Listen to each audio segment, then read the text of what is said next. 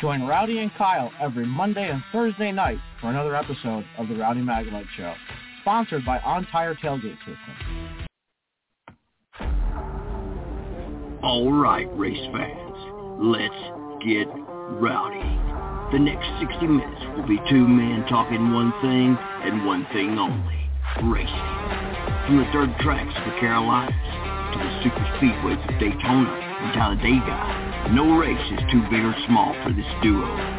Ladies and gentlemen, these are our hosts, Rowdy Maglite and Kyle Magda. This is the Rowdy Maglite Show. All right, everyone. Welcome to the show, and I'd like to welcome back to the Rowdy Maglite Show, Brad Perez. Welcome back, Brad. Hey, how's it going? Man, it's going great.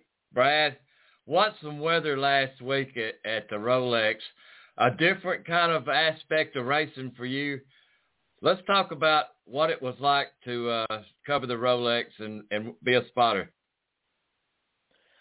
and it was it was a lot of fun. It definitely was intimidating because uh, I am really bad with sleep. I I am the type of guy I will sleep at eight thirty at night and wake up really early. So I really had to almost redo my sleep schedule um, to be able to do that race. Luckily, I was tag teaming it with Reed Sorenson, so Reed was the second spotter, and we were doing six-hour shifts, and we went down to three-hour shifts. It was uh, really weird to wake up at 4 a.m. and spot a race car, but it definitely was fun.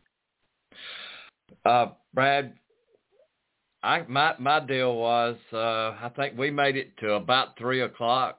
I was up back at at five thirty. Walked over the media center to catch up what was what had gone on. Pretty exciting night. Uh, I think your quote was a car. You had a car fire, two laps down, multiple hits, and you still coming fourth. What strategy that you could have played to make that a better a race, Brad, to to to be number one? Well, um, honestly, I'll give it up to the drivers for that one. I mean, they they kind of made the strategy work. Um, middle of the night, I mean, we lost laps off of just dumb stuff. I mean, we we lost laps because of a pit cycle. Like we had just pit, then the yellow comes out. Like we just made a driver change and lost laps like that, and it's pretty crappy because middle of the night, there wasn't many cautions, so we were kind of just stuck two laps down for so long. Uh, and then towards the end there, um, I think we didn't really get our laps back until about two hours to go, which I, I thought I was going on the roof with three hours to go. I was like, ah, we're done here. I don't think we'll be able to get back up there. We were seventh. So uh, towards the end, uh, we got two really lucky cautions. Uh, Mario Farnbacher drove an, an amazing stint. Like he was driving all the way up beating the fast guys, even in GTD Pro.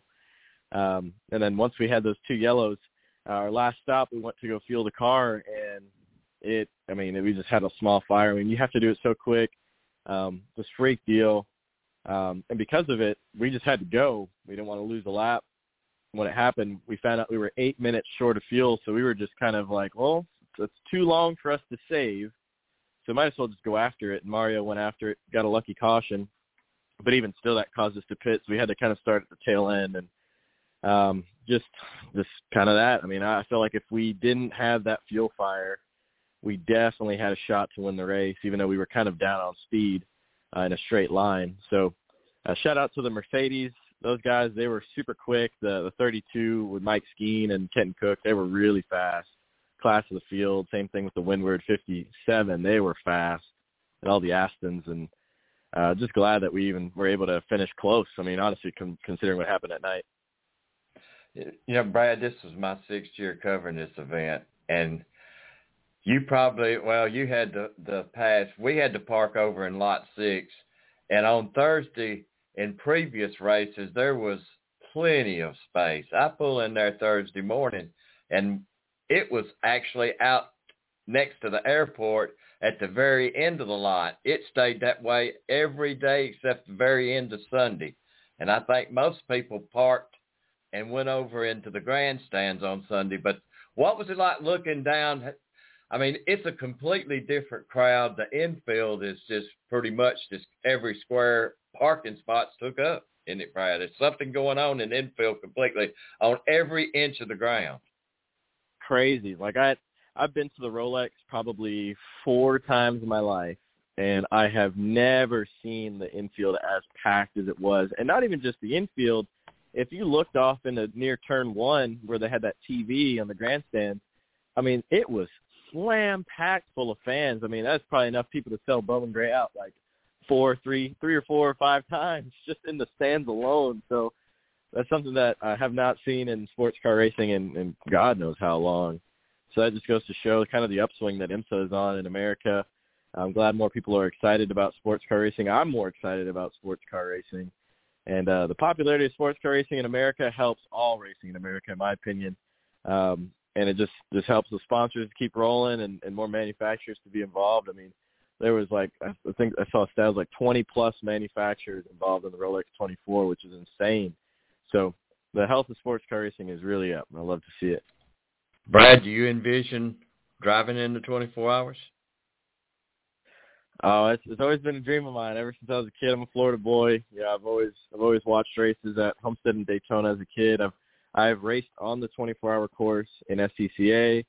Uh, it is it would be a dream come true to do it. And you know, I was actually close to doing it this year. Um, behind the scenes, I was working on a deal that could have potentially had me running that race, and that would have been pretty cool. But um, either way, uh, it's it's definitely still a possibility. Uh, IMSA is definitely uh, a place where I feel like I could I could find myself being successful in. It's just a matter of uh, finding that finding that sponsorship, finding somebody who wants to partner up, and making it worthwhile for everyone. A different setup down on pit row, isn't it, from what NASCAR was with the cabanas stretched out through there and the and the gas delivery to the car is completely different. Yeah, uh, so those those tents are, are pretty nice. I, I would say definitely as a crew guy, you definitely would love to have a tent in there so you're able to take naps in between. Uh, you're kind of out of the elements. Uh, and also those fueling rigs. I never really understood how much went into the fueling rigs until this time around. I learned that, you know, depending on how high you have the drum up, you know, the height of it, you know what regulator you have, you're supposed to fuel the car. And I think the lowest amount of time is like 40 seconds. Um, somebody requote me if I'm wrong. I believe it's 40 seconds. And if you were to go under that time, that's a penalty. So the the margin of error that these guys have to do and try to be as fast as possible on pit road with the fueling, but also not be illegal and, and get held a lap. I mean, it, it's tough. Brad, uh, before we move on to your Xfinity deal, kind of with that uh, the new hybrid, we something seen something this weekend that's pro- probably going to set the trend for a lot of other things to come in, in racing. Yeah, and I think uh, the GTP class is cool. I'll give it that. But you definitely saw with with the the the lack of parts for these cars right now. You saw it in the Roar that, that those GTP cars really didn't try to go super hard. There's a lot of penalties in the race for the regulations being broken in regards to the GTP cars. I think a lot has to be done right here to kind of get the class right. Um, as far as legality is concerned and as far as endurance is concerned. There's a lot of problems at night. I know the Porsches had a couple of issues. Um, I know the BMWs had a couple of issues. Uh, I think reliability is still kind of an issue, and I think that's kind of what goes into hybrid racing. Um, you've only really seen it in Le Mans so far. Um, I think give it a couple of years, it'll be pretty good. But I think right now it goes to show this is all about research and development. Uh, who knows where it'll be in 10 years? Uh, Le Mans, is that on the bucket list? Oh man, you if you know me, you know I want to do everything. I'll, I'll do a monster truck if you let me. well, uh, you know the Rolex kind of had a dinner for every, all the uh, journalists and photographers over on Thursday night, and they had the uh, trophy there, and it was this honestly just to touch it was spine st- spine tingling, Brad. it's nice. I mean, I, I saw it uh, from the spotter stand. You can actually see that thing gleaming out there in Victory Lane. I was like, that's pretty nice. I'd like one. So uh, let's talk about your 23 season here, Brad. What, what's your first? What you got on your agenda for that? So we're doing four races for Emerling Gase Motorsports, we're really excited to be back with Joey Gase and Patrick Emerling. Uh, we hired uh, Paul Clapperud as a crew chief. Um, we're, we're definitely uh, building our team to the point where I feel like we can be a solid contender for top 20 in points. Um, really, COTA will be their first race. uh, I'm really excited to do that one. White Sand and Clay and Apex Coffee will be on board, both Texas companies. So it's really cool to see Texas companies represented at, at the biggest racetrack in, in Texas, uh, Circuit of the Americas. Uh, the other three we'll be doing is kind of up in the air. I've actually been having, actually just got off the phone with, um, with someone um, just trying to make sure we figure out what we're going to do for those next three. I definitely want to do an oval, so that's part of what we're doing. I know Joey and Patrick want me to do some road courses, which is also I love to do that, but uh, definitely want to see if we can do uh, any uh, ovals here for sure. What about you, uh, Xfinity testing? How'd that go? Uh, it was all right. I mean, really, it's just uh, getting accustomed to the new rules. I mean, Xfinity, uh, NASCAR gave us some new rear end housing rules. We're not allowed to skew the cars as much as we used to. Um, so um, just dialing our mile and a half program to uh, go around those rules. So Patrick got in the car, Joey got in the car. We had CJ McLaughlin show up, and he was uh, he'll be with us next year for a couple of races. Not really sure exactly the details on that, but um, he's he was there testing our car as well. Really just gathering data uh, so that when we go back to Charlotte or we go back to Kansas or Vegas and stuff like that, we have an idea of where we have to be. You know, Brad, with the wheels that are in charge of NASCAR, looking at the new car that we have, all the road courses that Xfinity expanded to, I think uh, the trend of this is kind of going to road courses and with ovals also. And, and I said it the other day on the show. I get a feedback of, oh, what is there to NASCAR but go round and round and round? You got to look at that road course as way NASCAR was founded was on moonshiners back in the day, and they never outrun the law on an oval track. They always was left, right, right, left on a road course. And once I looked at the road course that way, I looked at the racing situation completely different. And then, Brad, you know, when you throw that little, it is the only time in NASCAR an event that you want just a little rain. You throw in a little shake of rain in there, and, and then it's all about when do we put on the rain tires? When do we take the rain tires off? And it really makes for an interesting race. I agree. Uh, I have yet to do a stock car road race, and I would love to. I've been trying to do Portland this year because you know it always rains in Portland. Uh, definitely would love to do a rain race. Uh, I am excited for rain racing. Being from Miami, uh, most of my career I've driven in the rain. It's just because it always rains in Miami. so um, definitely excited to see if we could do some of that. Um, now the rules now even have it that you can run in the rain on certain ovals. So uh, heck, maybe if my first oval starts in the rain, that might be pretty good for me. I, well, you know, it's something else that I kind of like on on what we've witnessed this weekend was a little sign of a tail light in the back. Uh, yeah. So on the, the probably the lights that you had seen in there um, is the usually they're for the bigger teams they have like sensors that that kind of point towards the ground. You can see your ground clearance, like a laser ground clearance sensor, so you can see your your dynamic ride height as you go on the racetrack. Same thing in our car. We even had like a micron that would uh, capture some data there. We were allowed to do that, and that glows in there, so you can kind of see it. Um, so a lot of different laser and light related things happen inside the cars, mostly for data collection. So. One more thing, Brad. Uh, what was it like to look at it, the ambiance, the different colors of the lights on the cars and this round and round? Then you had the Ferris wheel to overlook each time. Uh, at, from your spotter stand, what area did you cover? The whole track or did you have sections of track? Oh no, we stand on top of the regular spotter stand and we watch the whole thing. We have to see them all the way through. Uh, really the only hardest part I mean, it wouldn't even be the Ferris wheel to be honest. I think it's when you come out of uh the second horseshoe. So after the kink that second horseshoe that faces back towards the front straightaway, all we see from the spotter stand is the headlights. As you just you cannot see what car it is. You really have to grab your car before that corner and determine which set of headlights is you, which is uh, kind of hard. But uh, after a while, you kind of get locked in towards the middle of the night, and you you start to do better it, it is a beautiful place to watch a race, and then to like I, I had woke up when you when you wake up at five o'clock, five thirty in the morning, you catch the tram over and you see the cars.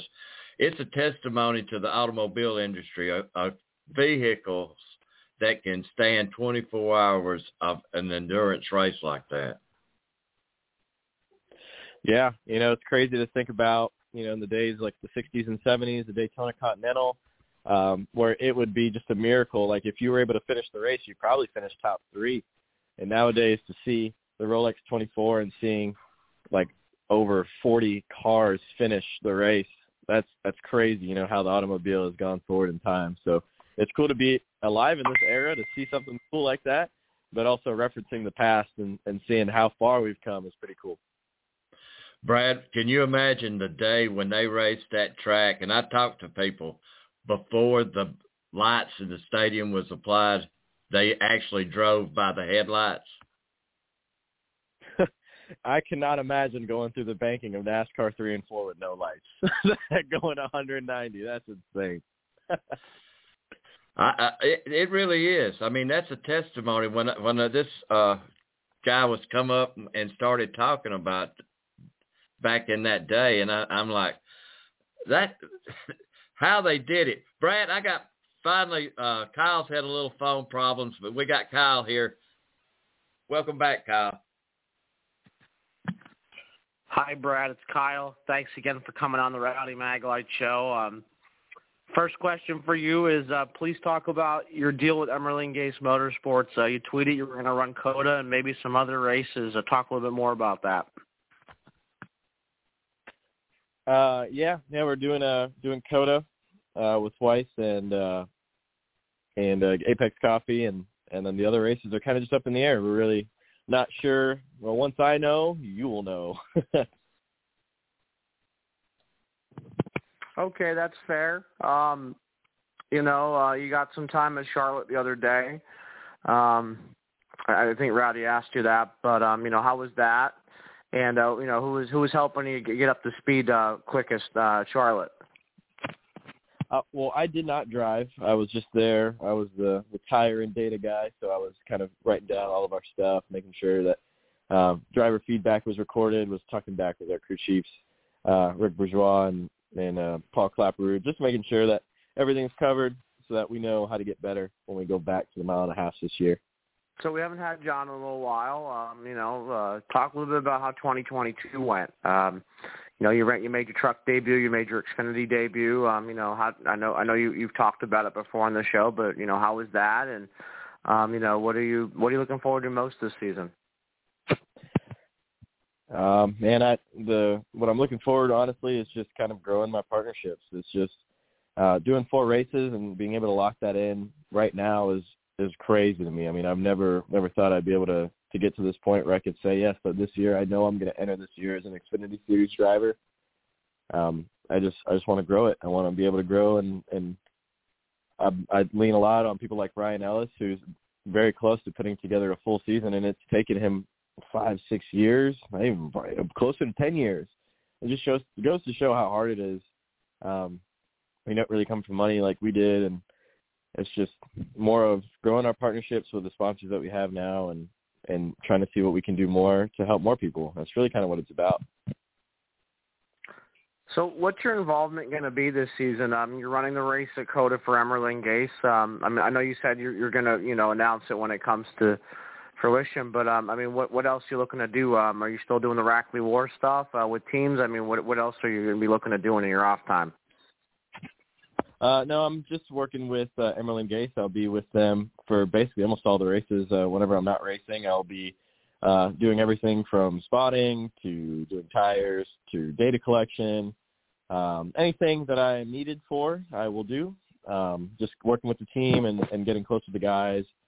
Um, I'll be at the shop sometimes, but I'll obviously have my day job that I'm doing at BMW Performance Center. Other than that, I mean, uh, I'll be helping the Mullins at Daytona, doing the ARCA race with them. Uh, they have a, a schedule with Brayton Laster that they're doing, and I'll be at a couple of ARCA races helping them out as well. Um, other than that, I mean, I'm just trying to not fill my plate up too much because I already have a lot going on. So my last question for you is, um, being up in the spotter stand, um, what what what do you learn when you're up there? Um, and when you do go into the race car, uh, being up there and then and then going down onto the track. Um, I mean, you're really just kind of well. This one's kind of different because I feel like I've I've never driven a GT3 car, so it was a lot for me to understand exactly what the drivers can see, what they can't see, uh, what it's like when a car is behind you. Uh, and what I learned really is you just cannot see a dang thing behind you at night. I mean, when when you're going down the back straightaway at Daytona going in the bus stop, all you see is a set of headlights behind you. You cannot tell what car it is. You cannot tell how far it is. Uh, they really rely on us to uh, help them determine, all right, well, that's a prototype and it'll be coming very quick, or it's a GT car. This is your corner. You don't have to worry about it. Um, so definitely, uh, we're I had to learn a lot. I mean, definitely different than NASCAR. NASCAR, I mean, we can't see anything in there even during the daytime. It's just because just all the obstruction and it's just hard to turn your head. The battle that they're facing, uh, and it's kind of interesting to kind of compare the two. Brad, uh, you know, give give a shout out to guys back at the shop and and your sponsors for your upcoming race. Yeah, just shout out to all, everybody at Emerling Gase Motorsports, um, Paul and Rick and Nate, um, Joey, everybody who's over there. Um, thank you for all your hard work. We're, we're obviously going to be working together a lot this season. Uh, Green Tech Energy, Victory Sim, Apex Coffee, uh, White Sand and Clay. I mean, they, that's that's my big four, man. They they've helped me so much through my journey over here in, in racing, and uh, without them, like legitimately, we just wouldn't be having this conversation. I just I would be flipping burgers somewhere. So um, I appreciate them, and I appreciate everybody who's listening right now. The fact that you're even concerned about anything that has to do with my life um, definitely is, is important to me, and, and I'm grateful that you're listening. So thank you for tuning in to the Rowdy Maglite Show. Brad, looking forward to seeing you down in Daytona, my man. And uh, hey, if you like me, I would flip burgers, wash dishes to have the opportunity to drive a race car. It's all worth it at the end. I do that just to be able to go and be part of the race show, Brad. I feel you.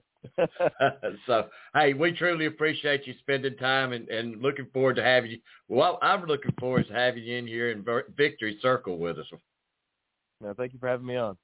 Thanks, thanks, uh, Brad. Looking forward to having you back on, friend. All right. Have a good day, y'all. See you. Thanks, Brad. At times like this, I think how lucky I am to be a NASCAR Winston Cup driver and how fortunate I am to have a great sponsor like Napa Auto Parts because Napa understands quality and value and the importance of having a friendly, knowledgeable staff.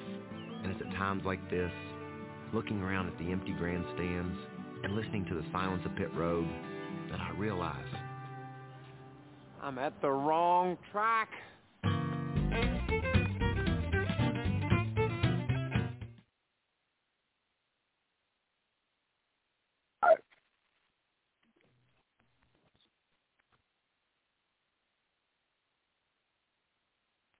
With Lucky Land slots, you can get lucky just about anywhere. Dearly beloved, we are gathered here today to... Has anyone seen the bride and groom?